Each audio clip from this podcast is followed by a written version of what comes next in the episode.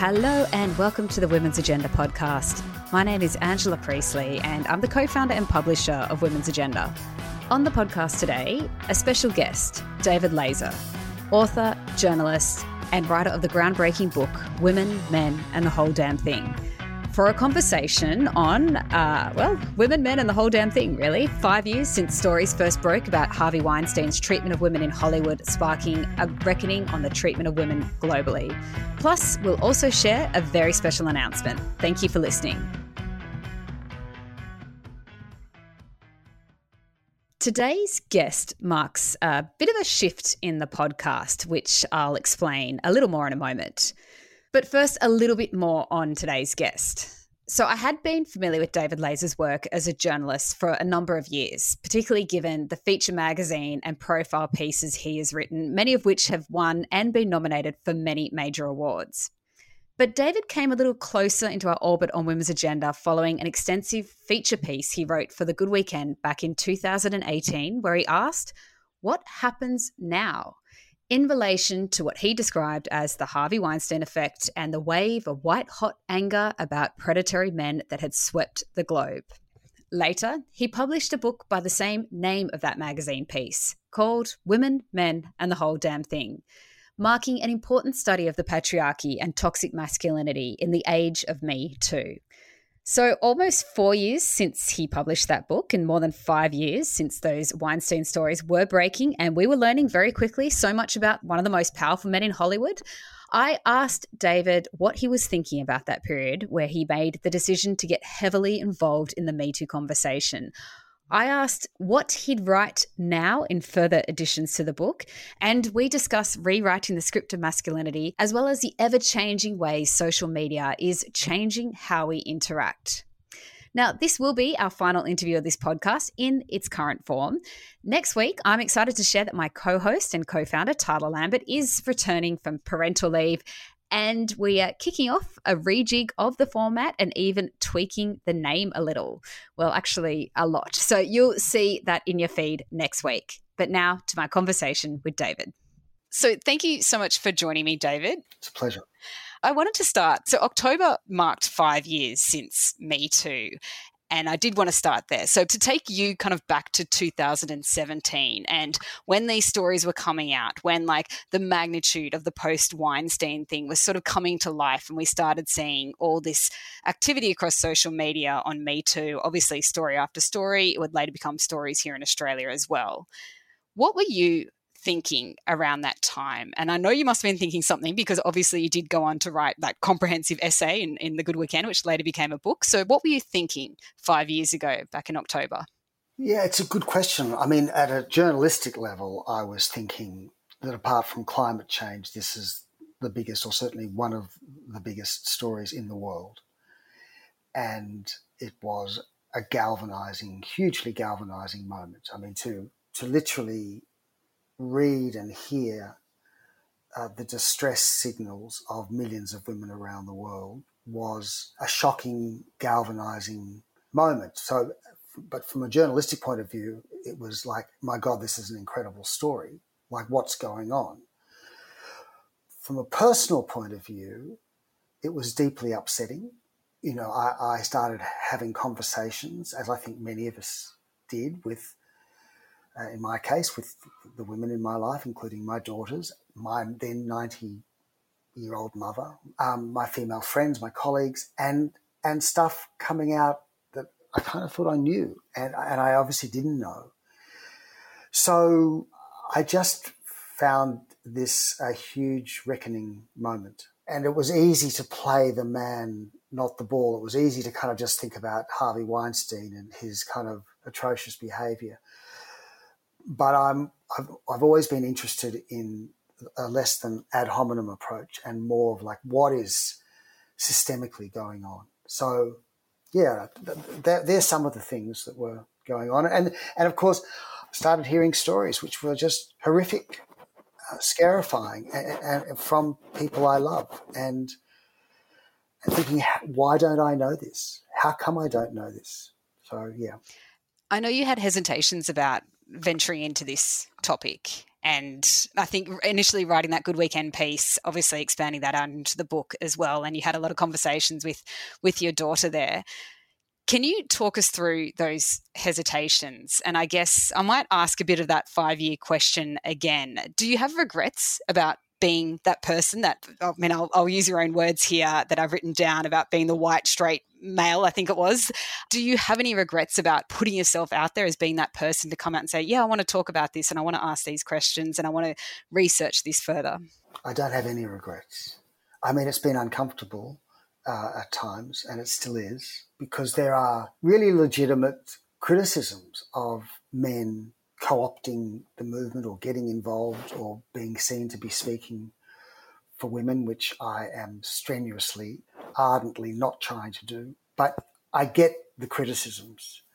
And, you know, I think that you have to be able to cop the criticisms if you're going to be wading into, if you're going to be an author, if you're going to be a journalist, you've got to be able to cop that.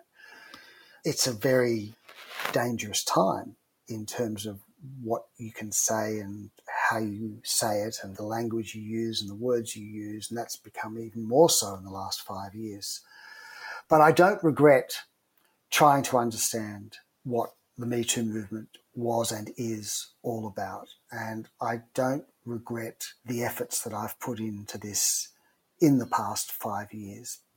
You know, I, I, think this is probably part of your question. Of course, my younger daughter who's deeply political, and you know she's a strong feminist, as is her sister, as is their mother. You know, she begged me not to wade into this at the beginning. When the editor of Good Weekend, Katrina Strickland, asked me to come back to the magazine and start writing for them again, because it had been a number of years since I'd written for Good Weekend. And the discussion then turned to what was the story that I was going to write. And I said, well, the biggest story at the moment is the Me Too movement. And, and, and there was a whole discussion about should a man write about it? Could a man write about it? Should I? Could I? And, you know, Hannah, my younger daughter, said to me, Dad, please don't. I beg you not to. And I said, Why? She said, Because I don't think you get it. And I said, Well, what do you mean you don't think I get it? She said, Well, every time we've talked about the Me Too movement, you've said, But, you know, what's this going to do for male female relations in the workplace? But what's this going to do for everyday flirting? But what about the grey zone? Uh, but what about false accusation? She said, just shut up, Dad, and stop saying but, and listen to what I and millions of women are saying. And don't just listen to us, stand beside us and behind us and bear witness to us. And um, I wanted to be that kind of man that could do that and would do that. And uh, so I've tried to do that how did she feel about the book? Does she have pride in the work that you've done? I mean, you'd need to ask her. She's in New mm-hmm. York at the moment, so that might be more difficult. But mm. she, you know, I mean, she's very proud of, of women, men, and the whole damn thing.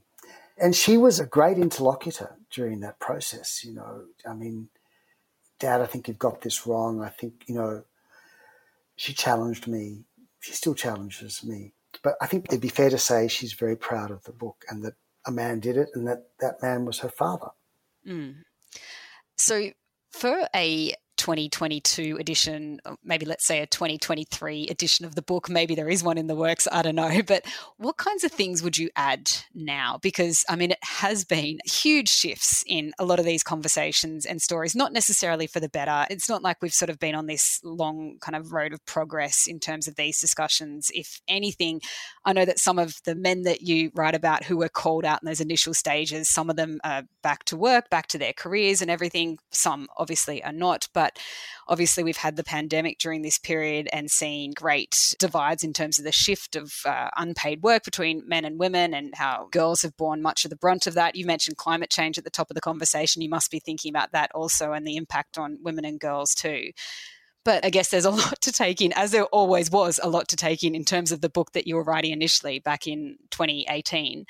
But where would you focus now? Whether that is a, sec- a different book or whether that is writing an updated version of that book now? I mean, th- thanks for the idea. It's it's a good one, an updated version. Mm. Um, well, you know, I mean, oh my God, you just take one aspect of this alone, which is reproductive rights for women in hmm. America. Mm. I mean, I could never have imagined in 2018 that, you know, Roe versus Wade would basically be sent packing and that states would start introducing laws banning abortion. Mm. I mean, you know, you could do worse than starting there. You could do worse than, you know, the backlash and men's rights activists and religious groups and right wing groups. And if you look at it just through that lens, it's a very, very, very bleak picture. But at the same time, since my books come out, I've been involved with a lot of men who are doing extraordinary work in trying to rewrite the script of masculinity. Because actually, at the core of the whole Me Too movement is actually the way that men behave, the way that men treat women, the inequities are unacceptable. And of course, the violence, and that at the worst end of the spectrum, that's, that's, that's everything from assault and rape and murder. And, and the statistics aren't getting any better on that to the other end of the spectrum, which is non-disclosure agreements or parental leave or, you know, the, the load that women carry compared to men. But alongside that, there are men doing extraordinary things to try and grow, mm. to try and introduce boys and young men to different models of masculinity. And so, if I was to balance the ledger and not make the book a total nightmare scape of bleakness and regressiveness, I would bring in these attempts. I mean, there is a global Men's Engage Alliance. It's in 70 countries. It's in Africa and South Asia and, you know, North America. And there are men trying to do things and, and become allies to women and take a pro-feminist, pro-human rights, intersectional view of how men can actually behave and be and, and how we can educate boys. And, and it's, so I would want to explore that in more depth too, because I think that's without wanting to gloss over any of the terrible stuff that's happening. I think that we need to hear more about how men can be good allies and how men are trying to be good allies too. Mm. I find this really interesting. You talk about rewriting the script of masculinity, and it might be interesting to hear your thoughts on that in a moment. I guess that's probably where I'm going to go in terms of this question. I do have three boys myself. So I am constantly now thinking about this and thinking about this more and more and thinking about the idea of what does it mean to be a good man and listening to different things. I, I believe you quote Liz Plank in your book, and she does a podcast where she's a co host on a great podcast around this topic also. And I can't remember the name of it, but it's really, really good. And I've only just listened to the first episode, uh, my first episode in that series in the last few weeks where I was like, I really want to come back to this because it's great as a mother to think about these things in terms of it being a parent to young boys. There's other things that are kind of coming up in my mind as well. A story in the Sydney Morning Herald today, which spoke about the education levels uh, differing between men and girls, where, where, girls are actually moving far ahead of boys. And I'm sort of thinking, what, what could be the consequences of that? things like that now and and later on as well because we do see it in the US where these growing gaps must be here in Australia as well between tertiary educated men and women as well and you know what that might mean for the future also so all these things going around in my head and it comes back to I guess the idea of masculinity and back to that rewriting that script to ask you, what do you think that script actually reads as now? Well, I think the script is, depending on where you stand, the script is an ancient script mm. that is still running, or it's a script that is changing ever so gradually, mm. or in some places it's changing more rapidly. But the script is basically that to be a man, you don't show your weakness, you don't show your vulnerability, you remain in control, and you are less interested in nuance and ambiguity and much more interested in being self directed and being in control and uh, getting things done. The role of emotions, you know, I mean, how many times have we heard it and seen it? Because we all start out as delicious, tender children with a full range of emotions. That, that's available to most children. uh, unless there's something wrong with them, unless there's some sociopathy or something. But you see boys slowly but surely and inexorably get bullied and shamed and sometimes beaten for displaying the kind of emotions that are normal to being human. Mm. And when you start shaming and bullying those emotions in boys, why should it be any surprise that later in life, if you're in a relationship and things get complex, as they invariably will, that you don't know how to deal with your emotions? And so you will strike out. Often the only kind of lens through which you can show emotion is, is through rage or sex. And you can turn your rage on those you purport to love, or you can turn it on yourself, or both. And so that script is a suffocating script. It is a tyranny which hurts all of us. And so there are many places in the world where that script is still alive and well, and it's on display daily in the news. The incel movement, the men's rights activists, you know, men like Jordan Peterson who have, you know, millions of young men sort of subscribing to this anti-feminist, anti-quote unquote woke agenda. We can see that everywhere. But there are also lots of organizations and lots of men who are actually saying, you know what? To be a man is many things in class terms, in race terms, in ethnic terms, in economic terms, social terms, whether you're heteronormative, whether you're gay, whether you, however you identify, it's many, many things. And let's actually look at the playbook for men and see whether it's serving you because, and this is where we have to bring men in. I mean, I think there's some men we're never going to get to, but there are a lot of men who are sitting on the fence and they could go one way or the other. They could go the men's rights activist way, or they could actually think, hold on, maybe there's something in this for me.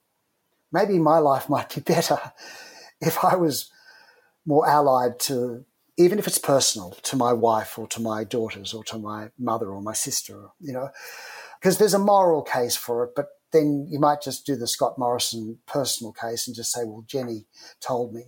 Um, or there might be the economic case. I don't care what the case is, as long as you actually, I think it's the attempt to call men in. Mm. Not, not to shame them, but to call them in, call them out for egregious behavior, but also try and call them in. Mm. Mm. I think that's very true because there is that sense of losing that man. Uh, you refer to a broken man in your book as well at one point, and you know that there is nothing good about a broken man. And I quote uh, a line from this around um, that uh, Scott Galloway said, who's a podcaster in the US, who noted the fact that you know when there is a mass shooting in the US, you can pretty much automatically assume what that person looks like and, and who they are and where they've come from, and perhaps you can start to make some assumptions about their their childhood and their background and what's what's happened there and that most of the time you, you might be right. It's it's not going to be a 50 year old woman who has done it. You kind of know what the perpetrator is going to look like. And then it comes back to the idea well, where have these people been so broken along the way? What has happened? And so, how can we ensure that we are making sure that, like you said, that people feel included into these conversations? And I do sometimes feel that many of us don't necessarily see the comments where men can go in terms of the comments that will be starting to be made about um, Amber Heard, the comments that get made about Brittany Higgins, or the comments that get made about the Australian Diamonds netball team, given what happened last week with the sponsorship. And if you're in your circles, you sort of think that a lot of people are kind of you know saying very respectful things about these and, and they're not necessarily because you just need to go to social media into certain parts of social media and you'll see just how horrific the conversation can get and just where it's lacking respect, uh, where it's crossed total line from lacking respect, and where it you come back and you think, well, well, these are men and possibly boys who you will encounter every day on the street, who probably go to jobs, who probably have families and things like that. But then they're still saying these things in these these spaces, and that's where I go to. I think what what has happened there that we've made them feel so out of this other part of the conversation that that is where they're going to. I don't know if this makes any sense at all, but again, all things that I'm very much personally grappling with at the moment because I guess as a mother of boys as well, you sort of have this this fear. It's like I, I don't want my kids to end up in those spaces and what can I do to make sure that they don't? But of course, as a parent, sometimes your kids will do everything possible to rebel against anything that you believe in and, and think about. So, what can be done there? Well, two words social media. I mean, I, Twitter is an anger video game. There's no place for nuance. But I think once we developed this technology, this digital technology, the possibilities of consensus, of an adherence to a common set of facts or principles or truths, basically was just eliminated. And, you know, so everybody's got their, their smartphones and young boys can, you know, watch porn and watch the degradation of women, you know, as a kind of part of their daily menu. So I, I don't know how we hold the tide back because it's coming at us from all directions. It's coming at us from through social media and the, the misogyny that is is on social media is just it, it's it's extraordinary. In fact, I'm I, I kind of decided I was going to close my Twitter account today. I just don't want to be part of it anymore. But that's not going to help a sort of systemic structural kind of thing that you're asking. You know, I wrote a piece for Good Weekend with Natassia Chrysanthos, the education writer for the Herald last year, on sexual assault in amongst private boys' schools. And, you know, this was following the Chanel Contos petition. I interviewed parents and I interviewed psychologists and I interviewed school principals, we did, and young women and young men. And you know the parents are saying well it's the school's responsibility and the schools are saying well it's the parents responsibility. And psychologists are saying well it's both responsibility but it's also you know pornography. And if, if you can't shut that down of course you are going to get this idea that women are there for the taking right and, and you know i spoke to one young man goes to a private boys school in sydney and a female friend of his was sick and he took flowers to her in hospital. And some of the other guys found out and they started calling him simp. I hadn't heard that term before, but it's a really derogatory term and it's kind of like being called a sissy or a puff or a faggot, right? It means you respect women. And he got kind of done over by his mates for being a simp. And I said to him, How did that make you feel? He said, Well, I'd never do it again. Right. And I heard that story and I just, I just got, I was so depressed. I said, This is happening at one of the most expensive elite schools in Sydney. How on earth are we going to change that culture? So, you know, every time I, you know, I don't want to sound like a Pollyanna when I say men are doing good things because at the same time, the, the challenges before us are enormous. Uh, and so I really welcome, you know, having a conversation like this with you, Angela, because it requires time. It requires the kind of time we've spent now talking to unpack a lot of the stuff that requires unpacking. And even then, we're not going to get to it because it's, it's so complex. I call it in my book the wound of the world. And it is the wound of the world. It is patriarchy kind of had a beginning. Um, it was a beginning that took place over hundreds of years. But there was a time in, in human history where we did worship, you know, goddesses. Europe had no gods prior to 2500 BC.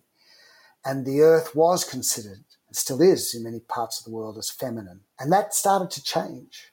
With that change, women began to lose their legal and political and sexual rights. And I think that desecration of the feminine has brought us to this moment. The three waves, maybe four waves of feminism is part of the pushback. But now it's time. I think that the next, I would like to see the next stage of the feminist movement is actually men challenging the script of masculinity and becoming allies to women and, and actually calling it out and rewriting the whole playbook for what it means to be a man. Mm the wound of the world. I think that's an excellent, if not also tragic way to put it. Uh, and I think, I mean, you've brought up social media there, which would be a whole other conversation. And again, in terms of your book, five years on, would be a whole many, many chapters and changes around just, you know, what has shifted around social media and again the very different impacts that I think are kind of coming out in terms of girls and boys there. It's impacting girls, it's impacting boys and, and women and men too, in terms of some of the detrimental aspects of social media. I always think back how once upon a time it was sort of seen, you know, Facebook, Twitter, just this absolute force for good, bringing about uh, revolutions in the world, the Arab Spring, and all that. And just now, you know, where we are now, how much has changed. And I, I want to ask one final question. I'm just trying, I, I don't know that there's a positive or optimistic answer in this, which I think we just have to deal with. But I guess what I see now in, if I might call it a post Me Too world, I don't know. But what I see now is social media has definitely contributed a lot to this, is extremes, extremes on all ends. And I just wonder if that means that we're actually in a much more dangerous place now than even we were five years ago.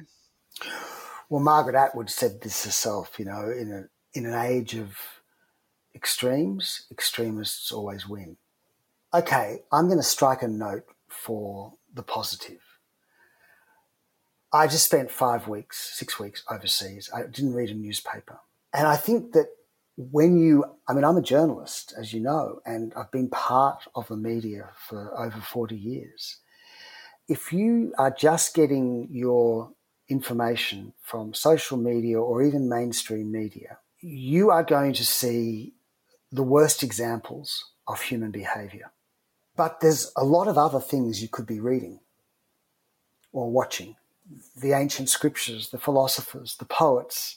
And actually, you know, I, I do believe that the world is full of beautiful people, that there are millions upon millions of people doing extraordinary things, heroic things, um, gracious things every day that we don't hear about. And I think we really have to remind ourselves of that. And maybe that's a kind of stubborn optimism. Uh, that's the term that Christiana Figueres, you know, who led the Paris Climate Accords, you know, uses. But um, rather than naive optimism, I, I think that I, I want to stubbornly cling to the idea that most people are essentially good and they want to be good. They want to be loved and they want to love. So I think we should all be weaning ourselves a little off this poison drip of social media. Mm. David, thank you so much for joining me and thank you for sharing that piece of optimism as well. I believe that too, and I might sound like a total pessimist here, but um, I, I, certainly have that, and I certainly do see a lot of good, particularly in people like you and some of the people that you've also mentioned as examples as well. And I'll go back to the climate crisis because you started it there, and obviously you've ended on that wonderful quote from Christiana as well. So I think that we we absolutely have to have that and to be working together in terms of the challenge challenges ahead. So thank you very much. Beautiful book. I hope you write the updated version or I wait to see the next book topic and your next Good Weekend article as well. So thank you very much, David. Thanks, Angela. Thank you so much for having me. Thank you for listening to the Women's Agenda podcast, and a very big thank you to David Leser for writing this book and for sharing generously his time to tell us more about it, including what he might write this many years later. A reminder that you can catch the stories that we do discuss on the podcast, usually in some shape or form, on our website, womensagenda.com.au. You can also go and check out David's book, which you'll find on Amazon, you'll find online, you'll find it on an e reader. I'm sure you can find it still in bookstores as well. Women, Men, and the Whole Damn Thing.